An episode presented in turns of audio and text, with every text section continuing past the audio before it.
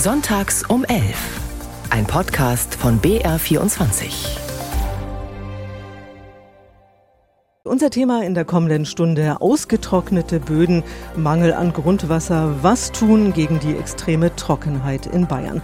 Darüber wollen wir mit Ihnen diskutieren und ich freue mich sehr, dass uns einer der bekanntesten Klimaexperten Deutschlands zugestaltet ist, der Klimaforscher Mujib Latif. Einen schönen guten Morgen, Herr Professor Latif. Ja, guten Morgen. Und mit dabei ist auch Gerd Schneider, Chefredakteur der Mittelbayerischen Zeitung und des Donau-Kuriers. Hallo nach Regensburg. Ja, guten Morgen, guten Tag. Der Blick auf Wiesen, Äcker oder in den Garten, der tut weh in diesen Tagen, denn das Gras, das ist oft braun und vertrocknet und die Landwirte, die bangen um ihre Ernte. Und auch wenn es Ende der Woche mal wieder geregnet hat, das reicht nicht für die ausgetrockneten Böden und den niedrigen Grundwasserstand. Das hat uns der Hydrobiologe Dietrich Borchardt vom Helmholtz Zentrum für Umweltforschung in Magdeburg gesagt. Die Trockenheit ist äh, zumindest extrem. Wir reden da von extremer, zum Teil sogar außergewöhnlicher Dürre in den oberen Bodenschichten. Jetzt wiederholt sich diese Situation, die wir jetzt seit 2018 mit Ausnahme von 2021 praktisch in jedem Jahr gesehen haben. Und diese Aneinanderreihung so vieler Trockenjahre, die im Grunde genommen eine zusammenhängende Dürreperiode bilden, ist ungewöhnlich. Die derzeitige Situation ist angespannt. Sollte es die nächsten Tage nicht ergiebig regnen, ist mit Ertragseinbußen zu rechnen. Wir haben keine Toilettenspülung und wir warten sehnlichst auf den Ring. Jetzt haben wir nur einen Kiosk auf. Und dann können wir die sagen, ja, darf man wenigstens aufs Klo. Aber genau deswegen haben wir ja zu, weil wir kein Wasser haben. Das ist das ganze Problem. Jetzt hoffen wir dann mal auf, auf einen Ring, dass wir wieder Wasser kriegen. Das Wichtigste ist aber, die Versorgung mit Wasser auf Dauer zu gewährleisten für alle Regionen und für alle Bürger und für alle Nutzungsmöglichkeiten. Das ist für uns das Entscheidende. Bayerns Ministerpräsident Söder war das zuletzt. Er hatte ja in der vergangenen Woche wegen des Wassermangels zu einem runden Tisch geladen in München. Außerdem haben wir gehört Franz Kerscher, den Geschäftsführer des Bayerischen Bauernverbands in Kam in der Oberpfalz und Siegfried Zauner. Er ist der Wirt des Berggasthauses Herzogstand am Walchensee in Oberbayern. Unser Thema jetzt also hier in Sonntags um 11. Ausgetrocknete Böden, Mangel an Grundwasser. Was tun gegen die extreme Trockenheit in Bayern? Rufen Sie an, erzählen Sie uns von Ihren Erfahrungen. Wie sieht es bei Ihnen aus? Oder sagen Sie uns, was sich ändern muss? Ihre Meinung interessiert uns. Und vielleicht haben Sie auch eine Frage an den Klimaforscher Mujib Latif, der uns bis halb zwölf zugeschaltet ist. Unsere Telefonnummer noch einmal, das ist die 0800 80 80 789. Noch einmal 0800 80 80 789. Wir freuen uns auf Ihren Anruf und der ist natürlich kostenfrei. Herr Professor Latif, ähm, kann man sagen, der Klimawandel ist bei uns angekommen? Ja, das kann man so deutlich sagen. Äh, wir sehen es ja an verschiedenen äh, Dingen. Auf der einen Seite Trockenheit, aber auf der anderen Seite muss man in diesem Zusammenhang natürlich auch davon sprechen, äh, dass Starkregenereignisse zunehmen. Und das sind zwei Seiten ein und derselben Medaille. Und äh, diese Medaille heißt eben Klimaerwärmung. Und ja, so traurig es ist, wir Menschen sind da maßgeblich dran beteiligt. Jetzt sagen Sie, wir Menschen sind da maßgeblich dran beteiligt. Manche argumentieren ja, Hitzeperioden und Trockenheit äh, habe es eigentlich schon immer gegeben. Was ist jetzt anders? Ja, es ist anders, dass diese Perioden häufiger kommen, dass wir einfach häufiger die Extreme haben. Und wir haben es auch gerade in dem Einspieler äh, gehört von meinem äh, Kollegen vom Helmholtz-Zentrum.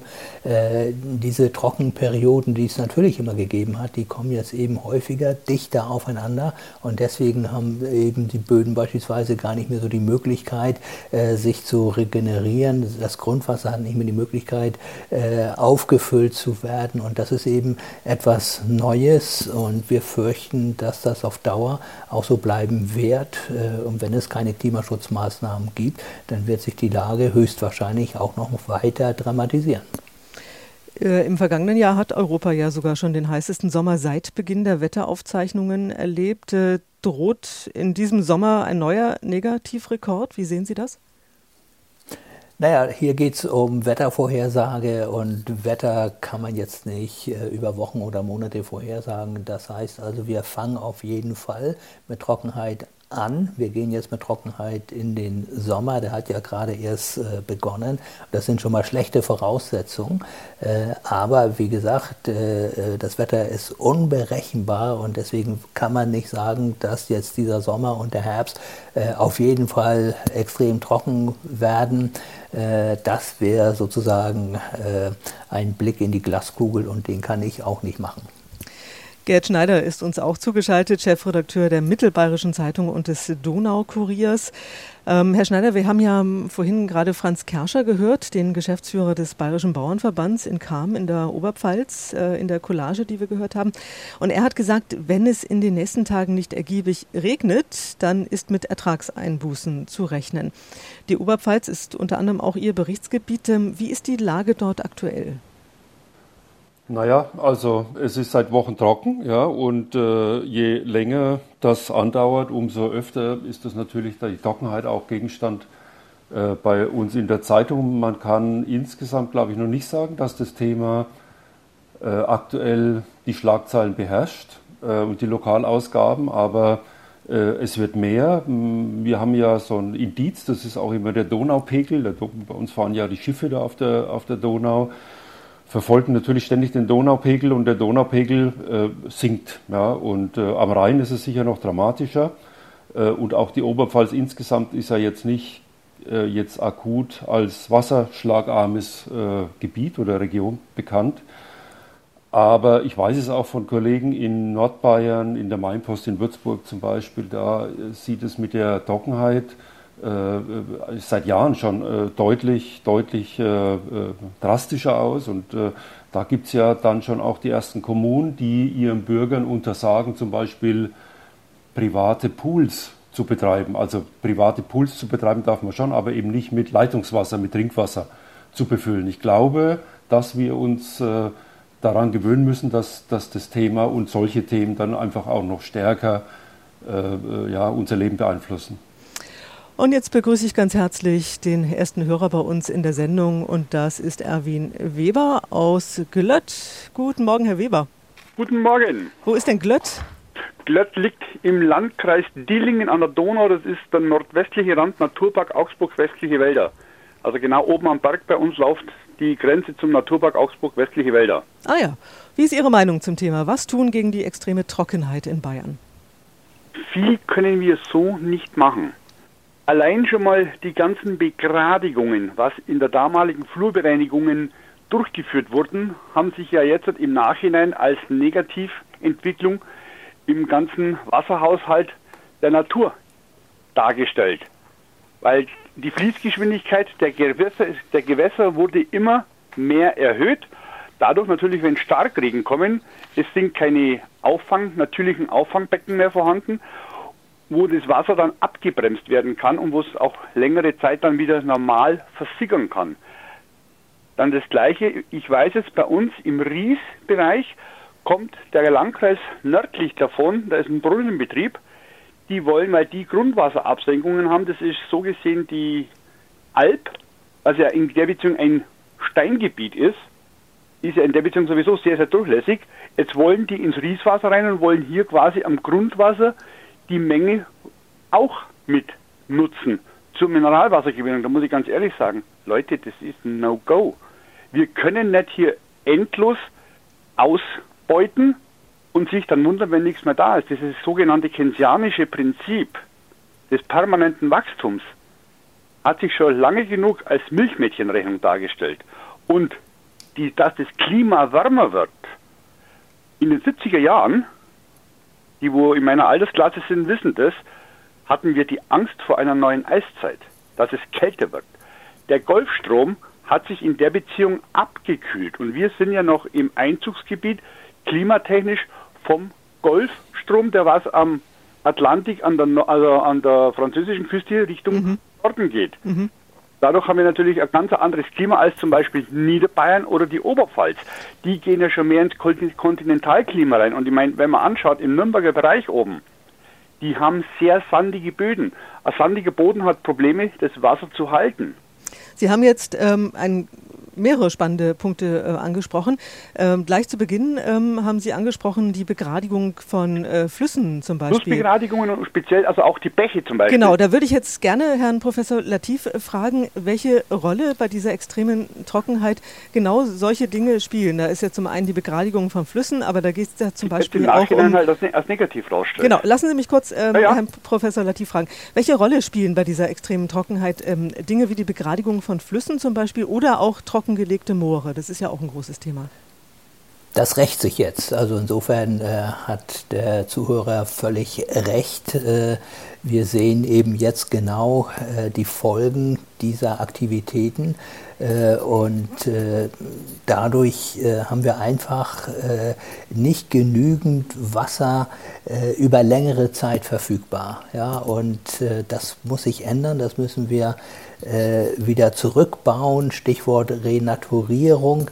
Äh, Das sind Maßnahmen, die jetzt angegangen werden müssen, denn ich sagte es ja eingangs schon, äh, die Entwicklung wird weitergehen und insofern müssen wir tatsächlich auch die Versiegelung zum Beispiel ein Stück weit zurücknehmen. Äh, Wir müssen auch gucken, ob wir nicht wieder die Wälder umgestalten können, mehr in Richtung Mischwälder. Also es gibt da ganz viele Dinge, die man machen kann. Und was der Hörer sagte, äh, äh, die Grenzen des Wachstums 1972, Club of Rome, das haben wir ja noch irgendwie alle im Kopf und diese Grenzen, die erreichen wir eben gerade. Und ein Punkt ist aus meiner Sicht ganz wichtig. Ich meine, Wasser ist so kostbar, das kann man jetzt zum Beispiel nicht, wie der Hörer sagt, für Mineralwasser nutzen. Wenn man das vielleicht im Überfluss hat, dann kann man das machen. Aber dieser Überfluss, der ist vorbei und deswegen muss man jetzt auch die wirtschaftliche Nutzung dieses kostbaren Guts einschränken oder zumindest nicht weiter erhöhen. Stichwort äh, Renaturierung. Äh, wenn man jetzt zum Beispiel Flüsse wieder äh, begradigt, so als Beispiel, wie schnell zeigt sich da eine Wirkung, Herr Professor Latif? Das sind natürlich alles langfristige Maßnahmen, die angegangen werden müssen. Und insofern äh, dauert das Jahre, äh, bis man die Erfolge dann auch sieht. Aber wichtig ist tatsächlich, dass man endlich damit anfängt. Also wir stehen jetzt mit dem Rücken zur Wand und äh, jetzt äh, darf man nicht nur über technische Maßnahmen nachdenken, also wo man jetzt vielleicht noch Trinkwasser herbekommen kann, man muss auch tatsächlich an den Umbau der Kulturlandschaft wieder rangehen. Äh, wir haben Fehler gemacht und diese Fehler müssen rückgängig gemacht werden. Dann danke ich erstmal ganz herzlich äh, Erwin Weber, der uns angerufen hat aus Glött. Vielen Dank und wir machen weiter mit Herbert Bärmüller aus München. Grüße Sie, Herr Bärmüller. Ja, hallo, grüß Gott. Grüß Gott. Wie ist Ihre Meinung zu unserem Thema? Was tun gegen die extreme Trockenheit in Bayern? Ja, erstens einmal muss man vorausschicken, unsere äh, wilde Mutter Erde äh, tut nicht das, was wir wollen. Wir können nichts tun gegen Tsunamis, gegen Erdbeben, gegen äh, Vulkanausbrüche. Und wenn es regnet, können wir nur den Schirm aufspannen. Wenn es nicht regnet, bleibt uns nur übrig zu beten. Und ich bin in, geschäftlich in so vielen Ländern der Erde gewesen. Äh, es ist nirgendwo so eine Klimahysterie wie in Deutschland. Ich bin kein Klimaleugner, denn der Klimawandel ist längst da. Und äh, die Leute wie der Herr Motiv, die nehmen immer nur die letzten äh, 100, 200 Jahre, aber nicht die letzten 1000 Jahre. Und äh, da hatte es schon immer wahnsinnige Trockenzeiten. Allein äh, in den 70er Jahren konnte man mal durch die Donau gehen. Und es hat noch kein Liter Wasser die Erde verlassen. Es ist ein ewiger Kreislauf von Verdunstung und Abregnung. Das Einzige ist, wir können nicht bestimmen, wo es abregnet. Und darum ist es in einigen Stellen viel zu trocken und in anderen ist viel zu nass.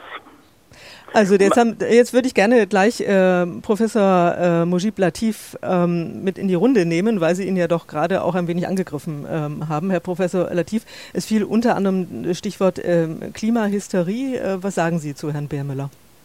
Naja, ob das nun Hysterie ist oder nicht, will ich jetzt gar nicht äh, bewerten. Tatsache ist, und, und äh, da, das ist falsch, äh, was der Hörer gerade gesagt hat, äh, dass wir natürlich in die letzten Jahrtausende blicken.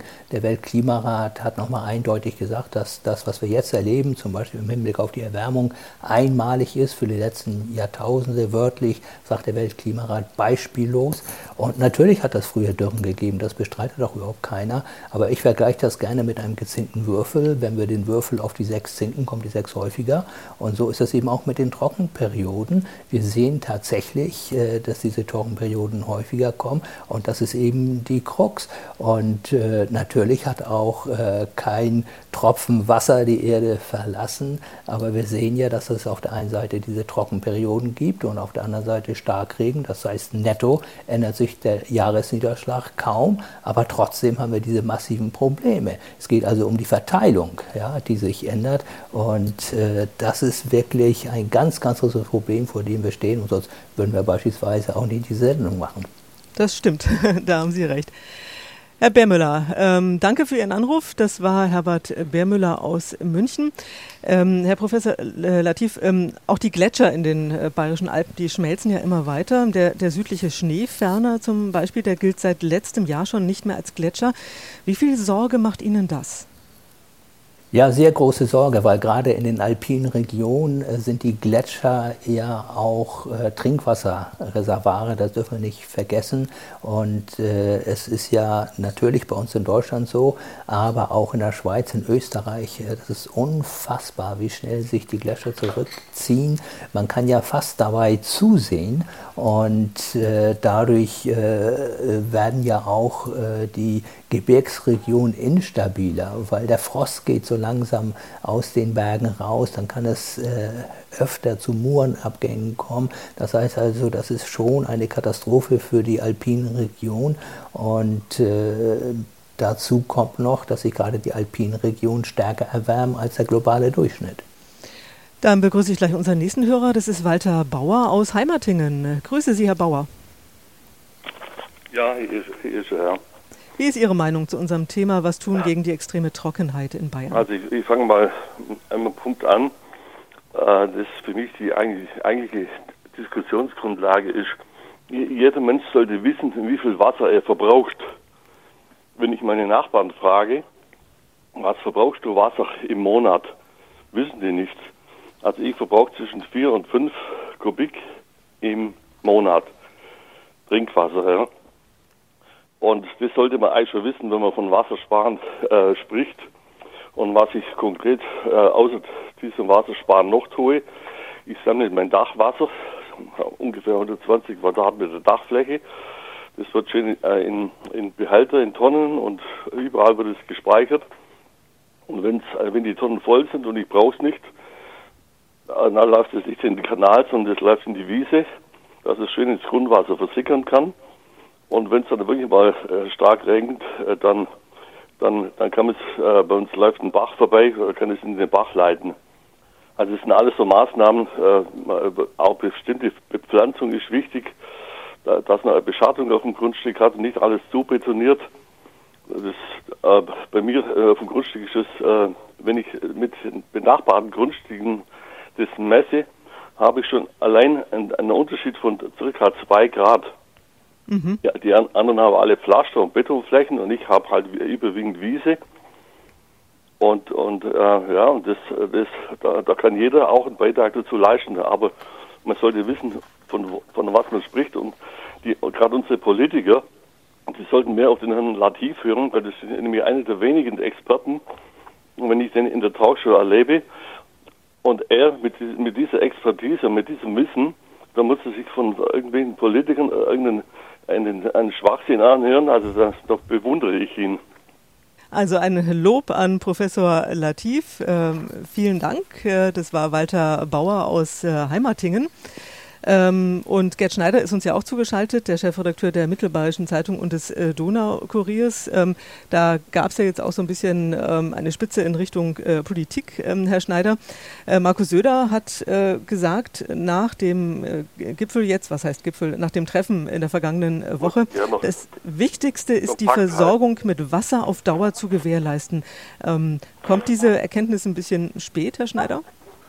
Naja, es ist jetzt äh, eine sehr allgemeine Aussage, da macht man nichts falsch, wenn man sagt, Wasser ist ein kostbares Gut, ja, also das ist eine ziemliche Binse, ja, also natürlich kann man den Politikern vorwerfen, dass sie ja jetzt vielleicht erst so richtig auf das Thema äh, springen, äh, aber so, so funktioniert am Ende halt Politik. Und ich glaube, man kann jetzt der Politik nicht vorwerfen, wenn äh, äh Aktivitäten, Initiativen zu dem Thema Wasserknappheit und Trockenheit stattfinden. Wenn da was in, die, äh, in Gang kommt, äh, dass man dann sagt, ja, das, das macht man jetzt praktisch nur, um äh, bei den Wählern irgendwie Eindruck zu schinden.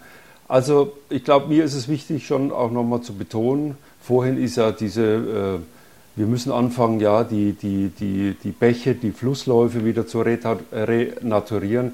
Ich glaube ein bisschen, dass da der falsche Eindruck entsteht, dass die Wälder versiegelt wurden, die Fluren ausgeräumt wurden, das ist ja alles, das ist ja alles wahr und Bäche begradigt. Aber das war in den 70er, 80er Jahren, ich, da hat längst ein Umdenken angefangen und das passiert ja auch längst. Ja.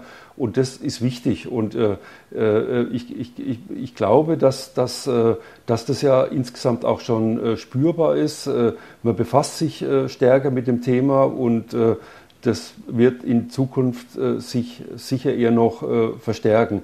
Aber zur Wahrheit gehört eben auch, dass, es, dass man aufpassen muss, bei so einem komplizierten Thema mit einfachen Wahrheiten zu hantieren. Ja, und das passiert mir äh, viel zu oft. Zur Wahrheit gehört nämlich auch, dass wir zum Thema Grundwasser, wie, wie, wie, wie, wie, beeinflusst, wie beeinflussen die äußerlichen Entnahmen, wie beeinflusst das Verhalten der Bürger insgesamt auch den Grundwasserpegel und Dinge. Ich glaube, dass man da einfach auch noch, noch nicht äh, allzu viel weiß, dass man da einfach stärker versuchen muss, die Dinge, die, die, die Zusammenhänge zu verstehen. Ja? Und äh, das muss man bei der ganzen komplexen Diskussion letztlich schon sich auch vor Augen halten. Herr Professor Latif, geben Sie Herrn Schneider da recht? Naja, im Prinzip widersprechen wir uns da ja nicht. Äh, eigentlich äh, haben ja alle Hörer so ein bisschen äh, in die gleiche Richtung argumentiert. Ja, auf der einen Seite ist die Politik äh, gefragt. Ich persönlich finde schon, dass die Politik immer zu zögerlich äh, reagiert. Äh, ich meine, die Wissenschaft warnt ja schon seit vielen Jahrzehnten vor den Folgen der globalen Erwärmung. Man muss ja nicht immer erst dann handeln, wenn sozusagen das Kind in den Brunnen gefallen ist, sondern man kann ja auch mal präventiv handeln. Äh, und auf der anderen Seite, ja, natürlich. Ich meine, jeder von uns, jede von uns äh, ist hier gefragt. Und wir verschwenden Wasser und das geht einfach nicht mehr. Wir verschwenden übrigens auch Energie, äh, auch das geht nicht mehr. Das heißt, wir müssen wirklich umdenken und das ist eine gesamtgesellschaftliche Aufgabe. Das betrifft die Politik, das betrifft die Wirtschaft und das betrifft eben auch jeden Bürger und jede Bürgerin. Es ist ja nicht ähm, eigentlich kein Geheimnis, Herr Professor Latif, dass Sie ähm, eher unzufrieden sind mit der Klimapolitik der Bundesregierung, ähm, auch mit den äh, Änderungen am sogenannten Heizungsgesetz. Was, forder was fordern Sie konkret von der Ampel?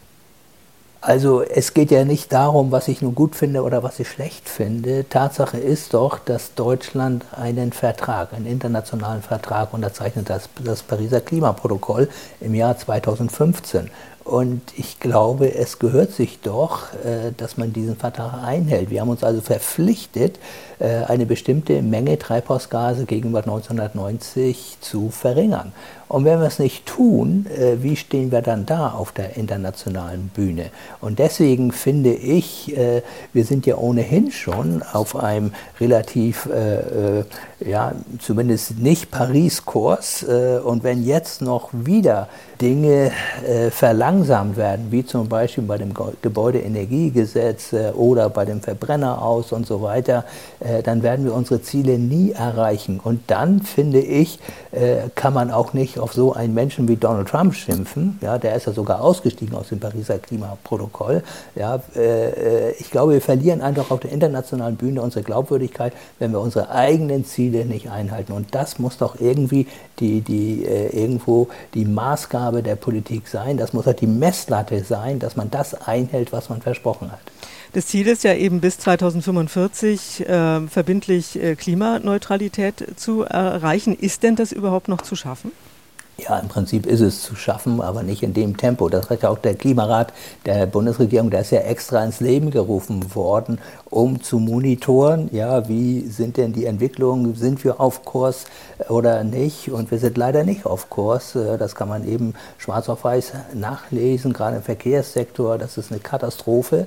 Äh, und äh, da hat der Klimarat sogar abgelehnt, das zu bewerten, weil er sagt, äh, das ist so schlecht, ja, dafür gebe ich meine Zeit gar nicht her, um das dann noch irgendwie zu bewerten. Worauf steuert die Menschheit zu, wenn sich der Klimawandel so fortsetzt wie bisher?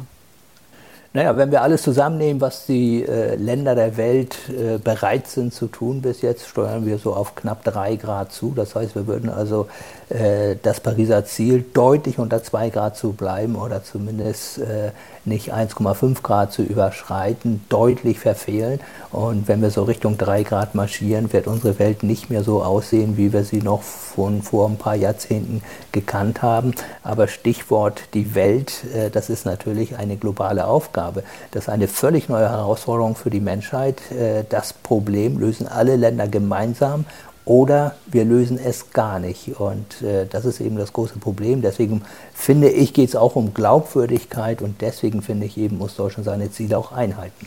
Stichwort, ähm, alle, löse, alle Länder lösen das gemeinsam. Im November ist ja wieder Weltklimakonferenz, äh, diesmal in Dubai. Was erwarten Sie von diesem Treffen? Das wird die 28. Weltklimakonferenz sein. Und äh, seit es diese Klimakonferenzen gibt, ist der Ausstoß von Treibhausgasen förmlich explodiert.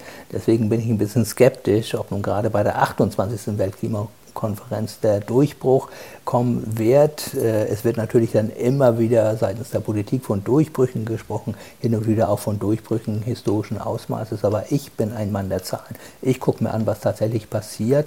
Und was passiert, ist leider viel zu wenig. Äh, äh, wir haben zwar in den letzten Jahren eine gewisse Abflachung des Anstiegs gesehen, aber das kann auch mit Corona zusammenhängen. Das kann mit der schwachen weltwirtschaftlichen Entwicklung zusammenhängen, insbesondere auch mit der schwachen Konjunktur Konjunktur in China. Also ich bin der Letzte, äh, der nicht jubeln würde, wenn jetzt in den nächsten Jahren der weltweite Ausstoß von Treibhausgasen sinken würde, so wie es wirklich sein müsste, um doch noch die Pariser Klimaziele einzuhalten. Herr Professor Latif, ich danke Ihnen sehr, dass Sie sich die Zeit genommen haben, äh, heute am Sonntagvormittag und bei uns waren. Wir verabschieden Sie jetzt sozusagen aus der Runde. Nochmal herzliche Grüße nach Norddeutschland und vielen, vielen Dank, dass Sie dabei waren. Das war der Klimaforscher Mojib Latif. Wir diskutieren gleich weiter in der nächsten halben Stunde. Dann weiter dabei auch Gerd Schneider, der Chefredakteur der Mittelbayerischen Zeitung und des äh, Donaukuriers. Und ähm, unser Thema heute ausgetrocknete Böden, Mangel an Grundwasser. Was tun? Tun gegen die extreme Trockenheit in Bayern. Zugeschaltet ist uns jetzt äh, Gerd Schneider, Chefredakteur der Mittelbayerischen Zeitung und des Donaukuriers. BR 24. Sonntags um 11. Rufen Sie an. Kostenlos unter 0800 80 80 789. Und diese Nummer hat gewählt Karl Baumann aus München. Grüße Sie, Herr Baumann. Grüße Sie ebenfalls. Wie ist Ihre Meinung zu unserem Thema? Zunächst mal äh, schätze ich Herrn Latif sehr. Äh, zuletzt hat er äh, quasi die, die, die, Sicht auf die, ja, die globale Sicht gewählt. Äh, meine, meine Meinung ist, äh, es gibt zig, aber tausend Stellschrauben und zwar von global bis äh, auf die einzelne Person, bis auf das einzelne Individuum. Überall müsste gleichzeitig gedreht werden. ja. ich, Im Vorgespräch habe ich zum Beispiel als Beispiel angesprochen, ähm, wenn zum Beispiel, äh, dass das Trinkwasser äh, durch die Toil Toil Toilettenspülung, kostbares Trinkwasser einfach runtergespült wird. Äh, und zwar, ja, man, man müsste das mal hochrechnen auf die Einwohner und die Anzahl pro Tag und äh, das, das ganze Jahr. Äh, also äh, da ist schon mal ein, ein Ansatzpunkt. Ein anderer Hörer heute hat davon gesprochen, dass das Regenwasser auffängt im Garten das habe ich eigentlich auch vor, da habe ich, konnte ich noch nicht verwirklichen. Also das Hauptthema ist, dass der äh, Wasserabfluss, äh, der schnelle Wasserabfluss gebremst oder gestoppt werden muss. Äh, das heißt, auch wenn ich einen, Fluss oder einen Bach äh, begradigt habe, dann fließt das Wasser ganz schnell ab. Wenn ich das rückbaue, fließt es langsamer ab, kommt dem Grundwasser zugute. Wenn ich in ein Gebäude ein, zum Beispiel ein Grauwassersystem einbauen würde, was es gibt, äh, dann könnte ich Wasser auffangen und mehrfach nutzen. Wenn ich zum Beispiel meine Haare und meinen Körper mit Bioprodukten waschen würde, die äh, unschädlich sind, äh, wenn, wenn, ich sie äh, draußen ausbringe in der Landschaft, dann könnte ich das Wasser zum Beispiel auch für den Garten nutzen. Äh, also das ist das, was ich zum Beispiel mache. Ich nehme nur Bio-Shampoo und Bio-Seife. Ich, ich, man, ich fange in der Küche, soweit es mir möglich ist, Wasser auf mit, mit einer Schüssel oder mit, mit Joghurtbechern. Wenn ich, immer wenn ich am Waschbecken bin, das kommt dann in die Gießkanne, wird im Garten verwendet. Äh, das Ganze ist natürlich uneffektiv, aber ähm, einer meiner Gedanken. Also ich bin Bauingenieur, mhm. äh, habe äh, schon in den, als ich anfang, äh, angefangen habe zu studieren, in den 70er Jahren mal immer so über biologisches Bauen viel gelesen, konnte das äh, in meiner Praxis nicht umsetzen, aber gedanklich äh, habe ich mich da immer, habe immer viel darüber gelesen. Ähm also es, Sie sagen so, Ihr Tenor ist auch, es gibt einfach auch viel, was wir als Individuum auch selber tun können, oder? Äh, ja, also ich äh, ein Beispiel, äh, es wird schon jahrzehntelang davon äh, vom Flächenverbrauch und der Versiegelung gesprochen. Ich war jetzt vor kurzem in meiner Heimat äh, in, in, Nordbayern, irgendwo in der Provinz, in, in der Oberpfalz, äh, auf Besuch. Seit langem mal wieder und bin mit meinem Bruder mal spazieren gegangen in meiner Heimatstadt, äh, Kleinstadt. Und dann habe ich viele Neubauten gesehen und als Bauingenieur schaue ich da nochmal äh, mit einem anderen Blick drauf. Äh, es ist einerseits ist es architektonisch ein die ganzen Neubauten ein ziemlich einheitlicher Stil, weißes Gebäude, anthrazitfarbige Fenster, äh, Gitterstäbe, Zäune, aber mhm was ich sagen will, äh, ich bin erschrocken. Äh, es wird so viel zugepflastert und, und zwar irgendwie fugenlos. Äh, das, das dürfte mit den heutigen Erkenntnissen, man kann es ja in, in, jeder, in jeder Bäckerzeitung lesen oder in den Nachrichten tagtäglich hören, äh, man soll entziehen oder, oder, oder ähm, so pflastern, dass das Wasser ins Grundwasser versickern kann. Mhm.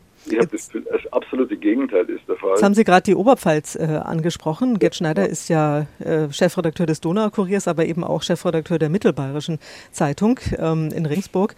Herr Schneider, äh, Stichwort Versiegelung hat der Baumann gerade angesprochen. Äh, ist das ein großes Thema bei Ihnen in der Oberpfalz? Also ihr, er hat Provinz gesagt. Augenblick mal eben. ja, das stimmt. Das wollte ich jetzt verschweigen. Sie haben es schon vernommen. nein, nein. Also äh, Oberflächenversiegelung ist natürlich auch in der Oberpfalz ein Thema. Vielleicht nicht ganz so stark wie in äh, Gegenden, die noch stärker landwirtschaftlich, landwirtschaftlich genutzt werden, aber überall, wo Landwirtschaft betrieben wird, äh, und der Boden genutzt wird, äh, ist natürlich dann entsprechend auch äh, Bodenversiegelung äh, überall ja, zu registrieren. Ja. Ähm, ich glaube, dass wir alle, uns wirklich alle, werden uns dann gewöhnen müssen, dass das Wasser eben nicht mehr so selbstverständlich ist, wie es in den letzten Jahrzehnten war. Wasser wird ein kostbares Gut. Man merkt es eben speziell in so trockenen Phasen, wie wir sie jetzt auch wieder haben und in den letzten Jahren eigentlich fast jeden Sommer hatten.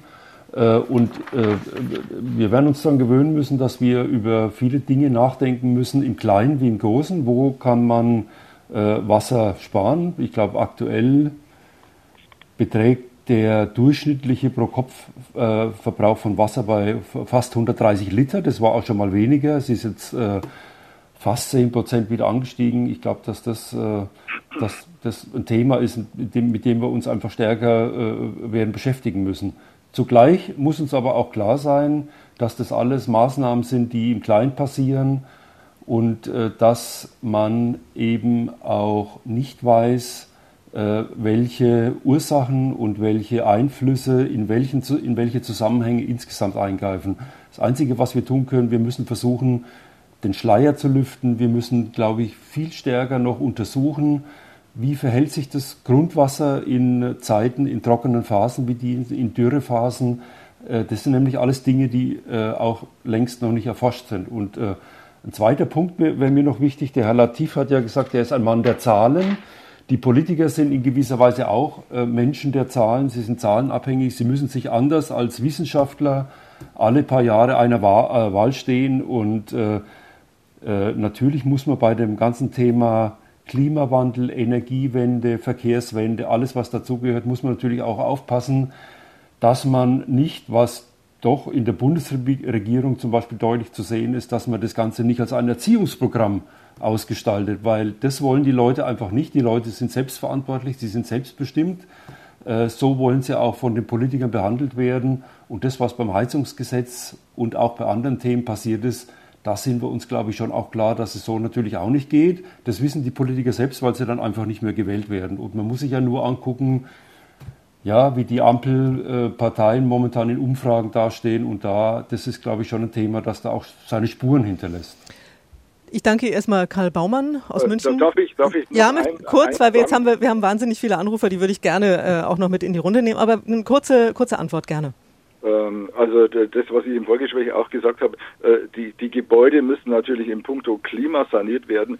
Äh, meine Meinung ist äh, zusätzlich, die Gebäude müssten eigentlich auch komplett in, in puncto Haustechnik saniert werden, was natürlich ein Unding ist bei den, beim Bestand, aber für jeden Neubau ist und zwar so, dass eben Wasser gespart wird, Wasser aufgefangen wird, Wasser mehrfach genutzt wird. Das heißt, wir bräuchten andere Leitungssysteme. Mhm. Da müsste, auch da müsste die Politik Vorgaben machen äh, und äh, letzter Satz von mir.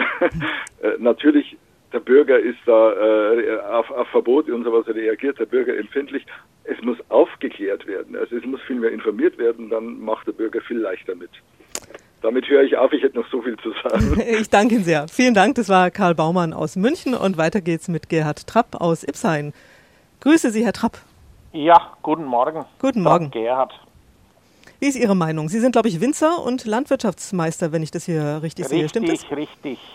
Äh, der, die Mitarbeiterin vom Herrn Latif, äh, die müsste mich vielleicht noch in Erinnerung haben. Ich habe vor Jahren schon angerufen und habe den Herrn Professor allerhöchste Komplimente machen wollen und wie ich im Vorgespräch schon gesagt habe, äh, ich äh, verstehe es gar nicht mehr, dass er überhaupt noch auftritt, weil das ist ein Kampf gegen Windmühlen, weil alles, was er sagt, kann er beweisen und dann gibt es so Ignoranten oder so Egoisten, die eben einfach denken, äh, hinter uns die Sintflut, auch wenn sie Kinder haben, manchmal sogar Enkelkinder.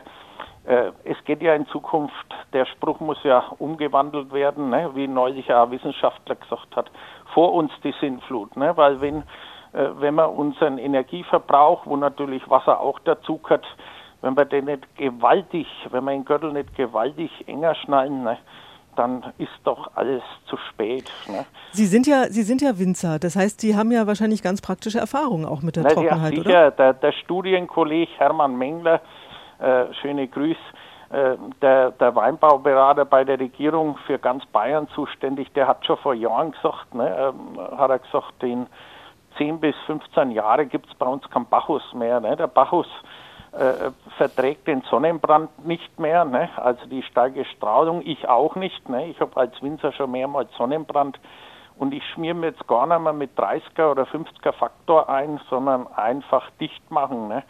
Ausschauen wie ein Araber, ne? Äh, Hemd anziehen, Hut anziehen und so weiter. Es ist einfach die, die, unsere Gesellschaft, die ist den Luxus gewöhnt und äh, ja, und die Verschwendung. Ne? Und wenn wir jetzt versuchen, mit aller Gewalt noch mehr äh, ins Klima zu, zu, äh, zu imitieren wie vor Corona, ne? indem auf viele auf Kreuzfahrtschiffe und Flieger steigen und die denken einfach nicht an ihre Kinder, weil ich glaube, sie brauchen gar nicht auf Enkelkinder warten. Das werden die Kinder miterleben. Ne? Wir haben jetzt schon, wir haben schon fast anderthalb Grad. Ich bin vor, vor 30 Jahren hier in der örtlichen äh, Bad Windsheimer Zeitung, naja, bei uns sagt man verarscht, ne, worden, weil die Sorgen eines einheimischen Winzers, der sich angesichts steigender Temperaturen über die Auswahl seiner Rebsorten Gedanken macht, ne, kann der Pflanzenbauexperte vom Amt für Landwirtschaft nicht nachvollziehen. Naja, mittlerweile können wir die spätreifendste äh, äh, Sorten anpflanzen. Damals hat man nur mit der Turga anpflanzen dürfen.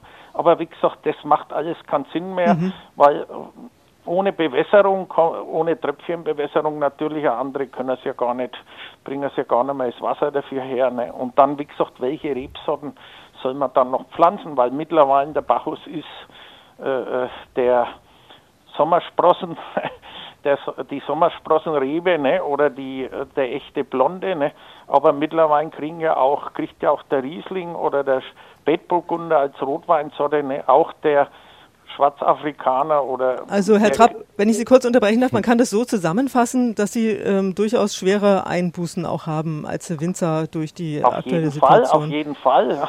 mhm. 2003 an den Hitzesommer, da ist ein Drittel meiner Bacchustrauben, äh, die ist regelrecht verbrannt.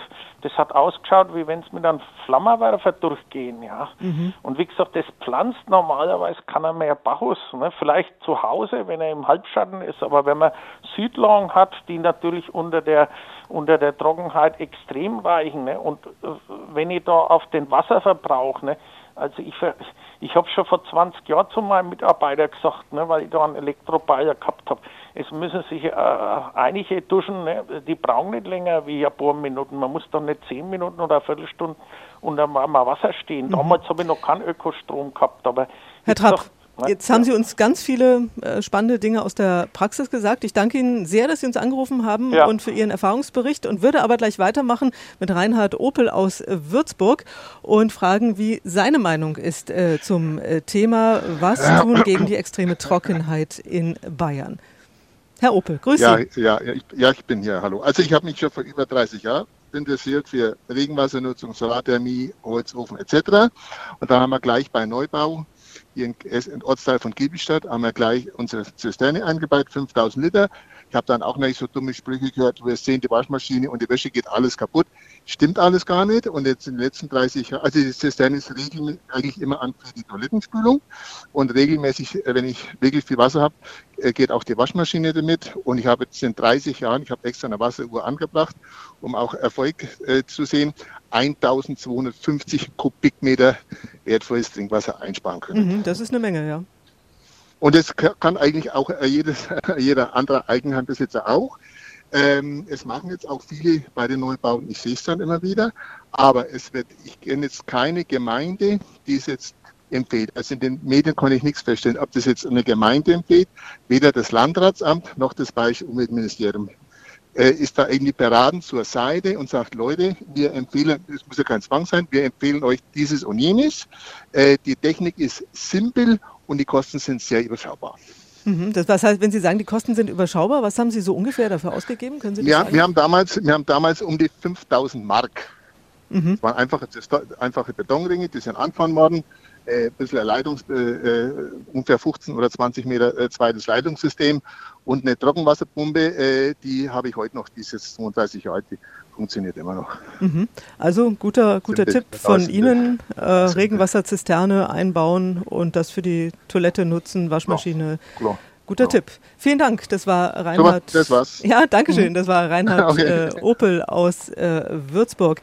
Herr Schneider, da merken wir wieder, es gibt doch eine Menge, was man eben auch ähm, selber machen kann beim Thema ähm, Wassersparen, oder? Naja, das ist genau das Gleiche wie beim Thema Energie, äh, sprich Solarzellen etc. Da ist tatsächlich ein großes Potenzial vorhanden. Äh, und das, ist, das sehe ich nun wirklich als die vordringliche Aufgabe der Regierung oder der, der Politik, äh das entsprechend äh, zu forcieren und zu steuern, äh, weniger durch Verbote und Regular, Regulierungen, sondern eher durch Anreize schaffen. Ich glaube, das funktioniert gut und Warum, was spricht dagegen, dass man, dass man Anreize schafft, dass man das irgendwie fördert oder was auch immer, äh, wenn die Leute solche Systeme äh, da einbauen, wo man dann äh, über Regenwasser praktisch das, äh, einen Teil des Trinkwassers dann letztlich ersetzen kann. Das ist wunderbar. Mhm. Stavros Kostelidis hat uns angerufen aus Buchlohe. Grüße Sie. Hallo. Hallo, wie ist Ihre Meinung? Also ich schließe mich meinen Vorrednern an und ich bin auch der Meinung vom Professor, den ich sehr achte auch. Aber ich hätte eher eine globalere Frage. Und zwar ist es so, wir haben die Klimaerwärmung. Ähm, durch die Klimaerwärmung haben wir die Eisschmelze und wir haben schon vorhin gehört, dass der Golfstrom äh, schon längere Zeit ähm, ja, versiebt, dass er nicht mehr die Kraft hat wie vorher.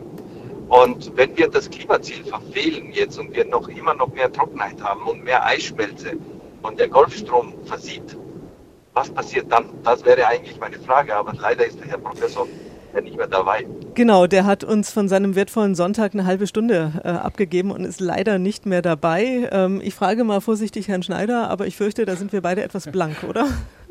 Der, den Klimaexperten. Nein, also äh, ich, ich wundere, ich staune manchmal, äh, wenn man so, äh, ja, so im Alltag äh, wenn Menschen diskutieren, und da höre ich jetzt immer öfter das Wort, dass da der Chatstream und solche Dinge äh, verwendet werden und dass man mit solchen, mit solchen Themen hantiert.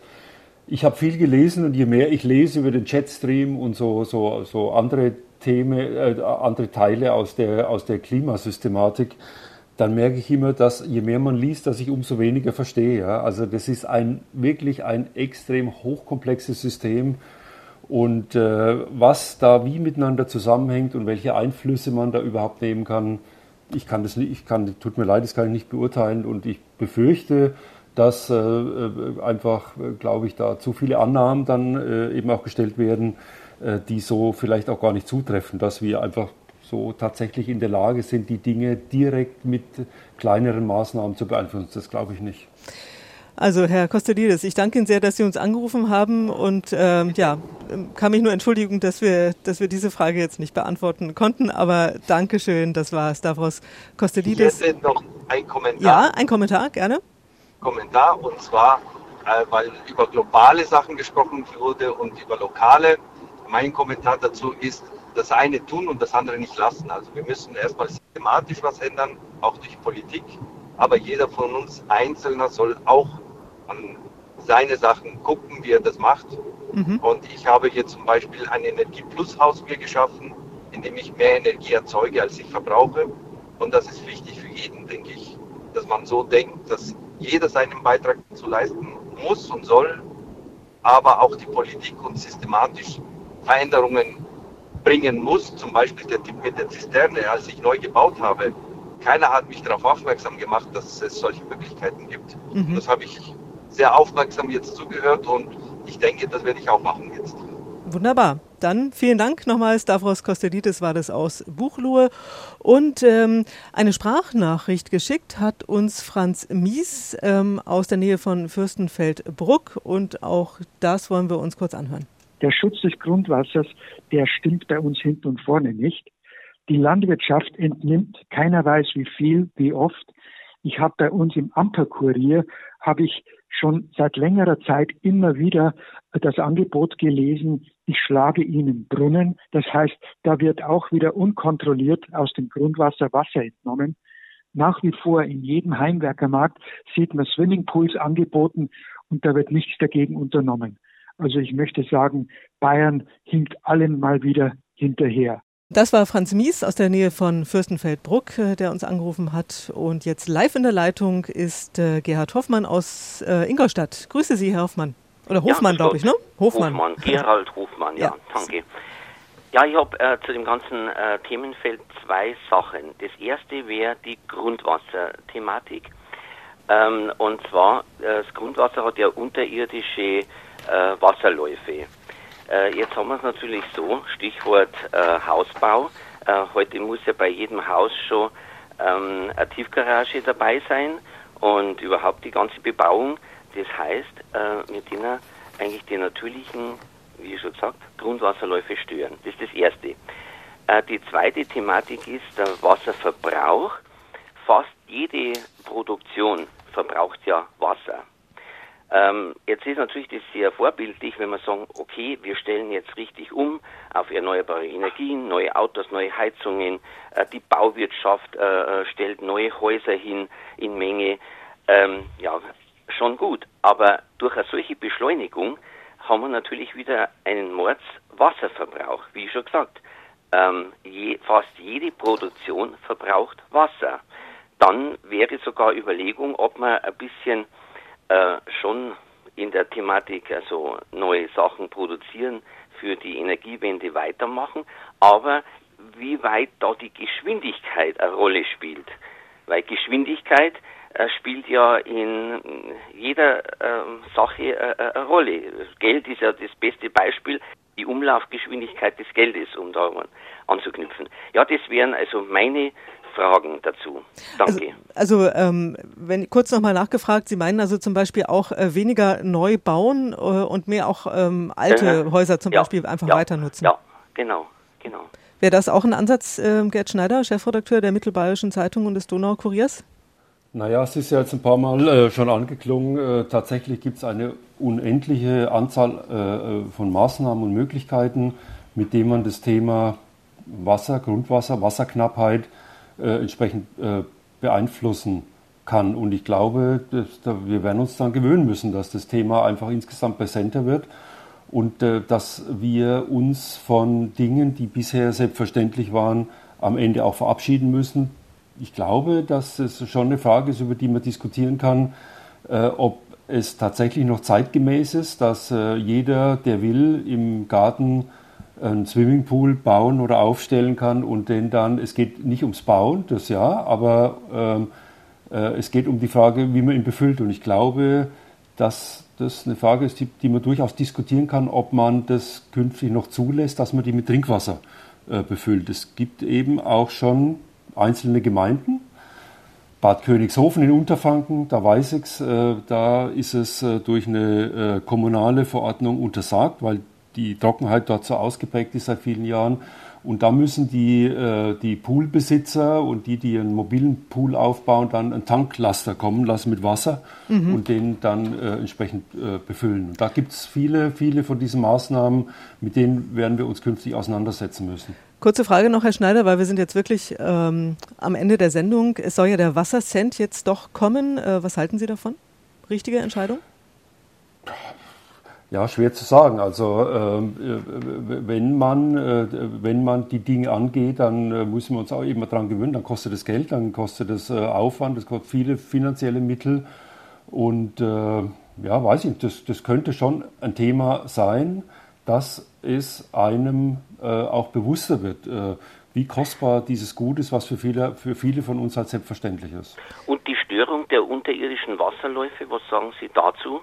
Das, die Frage müssen, müssen wir jetzt leider verschieben, Herr Hofmann, denn wir sind wirklich am Ende der, äh, der Sendung. Ich danke Ihnen sehr, dass Sie angerufen haben, Herr, Herr Hofmann. Vielen Dank auch an alle äh, Hörerinnen und Hörer, die uns zugehört haben. Danke an Gerd Schneider, Chefredakteur der Mittelbayerischen Zeitung. Das war es in Sonntags um elf.